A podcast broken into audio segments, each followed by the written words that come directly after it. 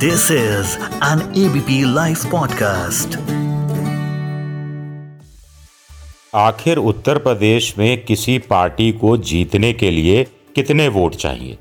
या फिर यूँ कहा जाए कि आखिर उत्तर प्रदेश में किसी उम्मीदवार को अपने विधानसभा सीट से चुनाव जीतने के लिए कितने वोट चाहिए? और ये वोट आते कहाँ से हैं? आएँगे कहाँ से? नमस्कार मैं हूँ आपका दोस्त विजय विद्रोही। आप सुन रहे हैं एबीपी लाइव पॉडकास्ट और न्यूज़ इन डेप्थ प्रोग्राम में आज हम इसी बात की चर्चा करेंगे कि आखिर कितने वोट चाहिए किस पार्टी को उत्तर प्रदेश में चुनाव जीतने के लिए। चलिए कहानी आंकड़ों से शुरू करते हैं पिछले विधानसभा चुनाव से, जो 2017 में हुए थे। बीजेपी को अपने साथियों के साथ मिलकर साढ़े तीन करोड़ वोट मिले थे, यानी तीन करोड़ पैंतालीस लाख वोट करीब, और सीटें मिली थी 325 कुल मिलाकर तब 14 करोड़ के आसपास वोटर थे, आज 15 करोड़ के आसपास वोटर हैं। तब करीब साढ़े आठ करोड़ लोगों ने वोट डाला था, यानी करीब साढ़े पाँच करोड़ लोगों ने वोट डाला ही नहीं था। है ना इंटरेस्टिंग बात दोस्तों? बीजेपी को मिलते हैं साढ़े तीन करोड़ वोट और साढ़े पाँच करोड़ लोग वोट डालते ही नहीं बीजेपी को साढ़े तीन करोड़ मिलते हैं और सीट मिलती है 325 समाजवादी पार्टी को एक करोड़ नब्बे लाख के आसपास वोट मिलते हैं और सीटें मिलती हैं सैतालीस, यानी 47 मायावती को एक करोड़ छियानवे लाख के आसपास वोट मिलते हैं और सीटें मिलती हैं 19 कांग्रेस को करीब 50 लाख के आसपास वोट मिले थे और सीटें सात आठ मिली थी।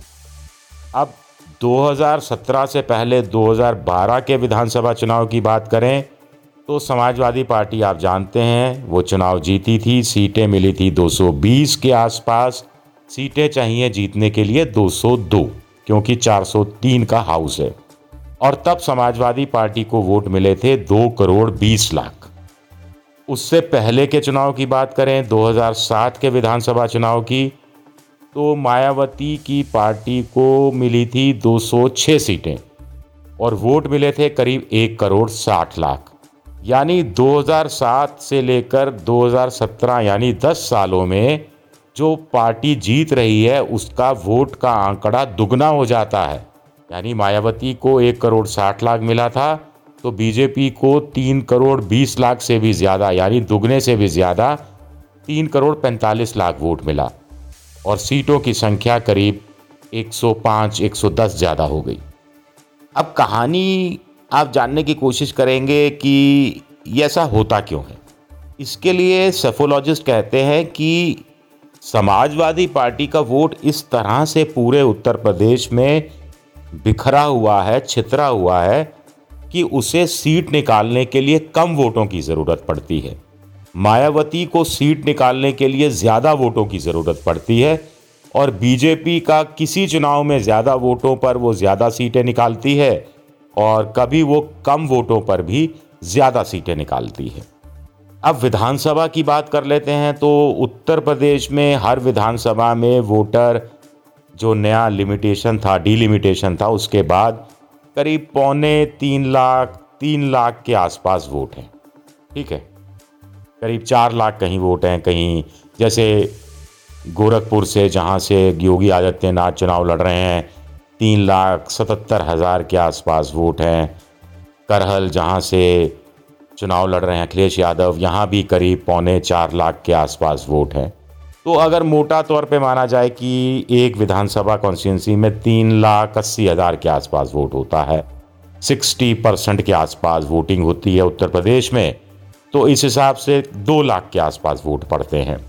अब अगर बाईपोलर चुनाव है, जैसा उत्तर प्रदेश का आज की तारीख में माना जा रहा है तो दो बड़ी पार्टियाँ हो गई, एक समाजवादी पार्टी और एक बीजेपी या यूँ कहा जाए कि एक बीजेपी गठबंधन और एक समाजवादी पार्टी का गठबंधन।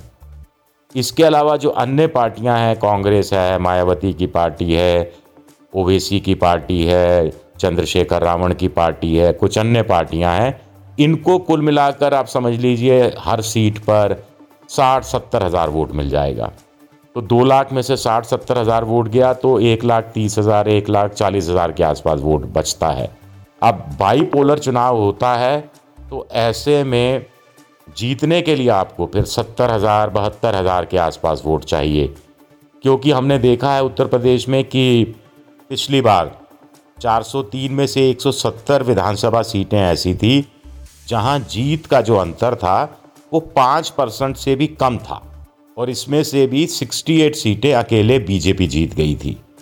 तो अब बाईपोलर के लिए सत्तर, पचहत्तर हज़ार वोट।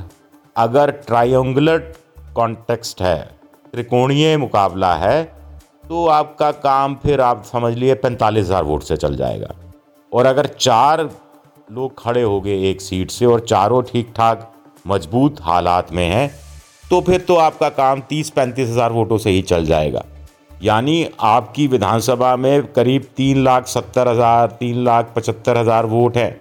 आपको मिल रहा है तीस पैंतीस हज़ार, यानी करीब टेन परसेंट वोट मिल रहा है, लेकिन आप विधानसभा में पहुँच रहे हैं। उस विधानसभा क्षेत्र का प्रतिनिधित्व कर रहे हैं। तो इसको लेकर कई बार लोकतंत्र में कहा जाता है कि ये ठीक नहीं है। हालाँकि फिर वही फ़र्स्ट पास्ट द गोल की बात हो जाती है। कुछ लोग कहते हैं कि कुछ, जैसे इसराइल है, जैसे जर्मनी है, जैसे कुछ अन्य देश हैं, अमेरिका भी मान लीजिए कि वहाँ पे प्रतिनिधित्व दिया जाता है। यानी वहाँ उम्मीदवार नहीं चुना जाता, वहाँ पहले वोटिंग होती है, फिर वोटों की काउंटिंग होती है और जिस पार्टी को जितना वोट मिला, उसके प्रपोशन में, उसके अनुपात में उसको सीटें दे दी जाती हैं। कुछ लोग कहते हैं ऐसी व्यवस्था हिंदुस्तान में भी होनी चाहिए, लेकिन ये अलग कहानी है, इस पर कभी और बहस करेंगे। छोटा छोटी हम बात कर लेते हैं मोटा मोटी बात कर लेते हैं कि बीजेपी को आखिर उत्तर प्रदेश में कहाँ से वोट मिलेगा हर सीट पर। कुछ वोट स्थानीय उम्मीदवार की जाति का होगा, कुछ वोट मोदी जी के नाम पर होगा, कुछ योगी जी के नाम पर होगा, कुछ हिंदुत्व के नाम पर होगा, कुछ जो पाँच किलो अनाज राशन मुफ़्त दिया जा रहा है उसके नाम पर होगा, कुछ अच्छे लॉ एंड ऑर्डर के नाम पर होगा, कुछ फेंसिटर वोट होगा। और इसके अलावा प्रधानमंत्री आवास योजना, प्रधानमंत्री किसान सम्मान निधि के तहत जिनको बेनिफिट मिले हैं, उनका कुछ वोट हो सकता है। इसी तरह आरएलडी और अखिलेश के गठबंधन को क्या वोट मिलेगा? तो कुछ अखिलेश के नाम पर होगा, कुछ आरएलडी प्रमुख जयंत चौधरी के नाम पर होगा, कुछ जो उम्मीदवार है उसकी जाति का होगा, कुछ मुसलमानों का या बहुत कुछ मुसलमानों का वोट होगा, जाटों का वोट होगा, महँगाई के मारों का वोट होगा, बेरोज़गारी के मारों का वोट होगा, कोरोना पीड़ितों का वोट होगा, जो लोग योगी सरकार से नाराज़ हैं एंटी इनकम्बेंसी है चाहे वो स्थानीय विधायक के प्रति हो, उसका वोट होगा तो ये कुल मिलाकर वोट होगा। लेकिन फिर भी वोट थोड़ा कम पड़ जाता है। इस वोट की भरपाई कैसे होती है? जो फाइनल टच होता है फाइनल पंच होता है, वो होता है बूथ मैनेजमेंट कार्यकर्ता जब बूथ पर रहते हैं घर घर पर्चियाँ पहुँचाते हैं, हालाँकि चुनाव आयोग के हिसाब से ये ठीक नहीं है, गलत है। वोटरों को लेकिन कार्यकर्ता वोटिंग सेंटर तक पहुँचाने की व्यवस्था करते हैं, घर वापस छोड़ने की व्यवस्था करते हैं। तो इससे भी हर विधानसभा क्षेत्र में अगर एक हज़ार, दो हज़ार, तीन हज़ार, चार हज़ार आपको अतिरिक्त वोट मिल जाता है तो वो जो नज़दीकी मुकाबला होता है, कड़ा संघर्ष होता है, कांटे का मुकाबला होता है, वहाँ पर आप दो हज़ार, तीन हज़ार, चार हज़ार, पाँच हज़ार, सात हज़ार वोटों से चुनाव निकालने की स्थिति में आ जाते हैं। तो ये एक बड़ा फैक्टर है। और इस काम में बीजेपी बहुत ज़ोर लगाती रही है। एक बूथ, दस यूथ बीजेपी का कार्यकर्ता, राष्ट्रीय स्वयंसेवक कार्यकर्ता, ये लोग भी अपनी तरफ़ से ज़ोर लगाते रहे हैं। पन्ना प्रमुख, अर्ध पन्ना प्रमुख, इसकी व्यवस्था भी बीजेपी करती रही है। अब उत्तर प्रदेश में जो कांटे का मुकाबला बताया जा रहा है दोनों गठबंधनों के बीच तो ऐसा लगता है कि जो बूथ मैनेजमेंट में कामयाब हो जाएगा, वो चुनाव शायद निकाल लेगा। चलिए दोस्तों न्यूज़ एंड डेप्थ में इस बार इतना ही। अगली बार उत्तर प्रदेश चुनाव के किसी अन्य विषय को हम उठाएँगे और उस पर गहराई से चर्चा करेंगे।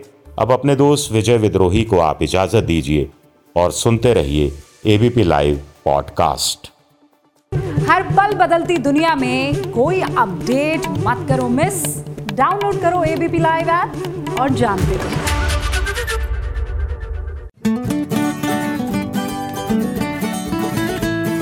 This is an ABP Life podcast.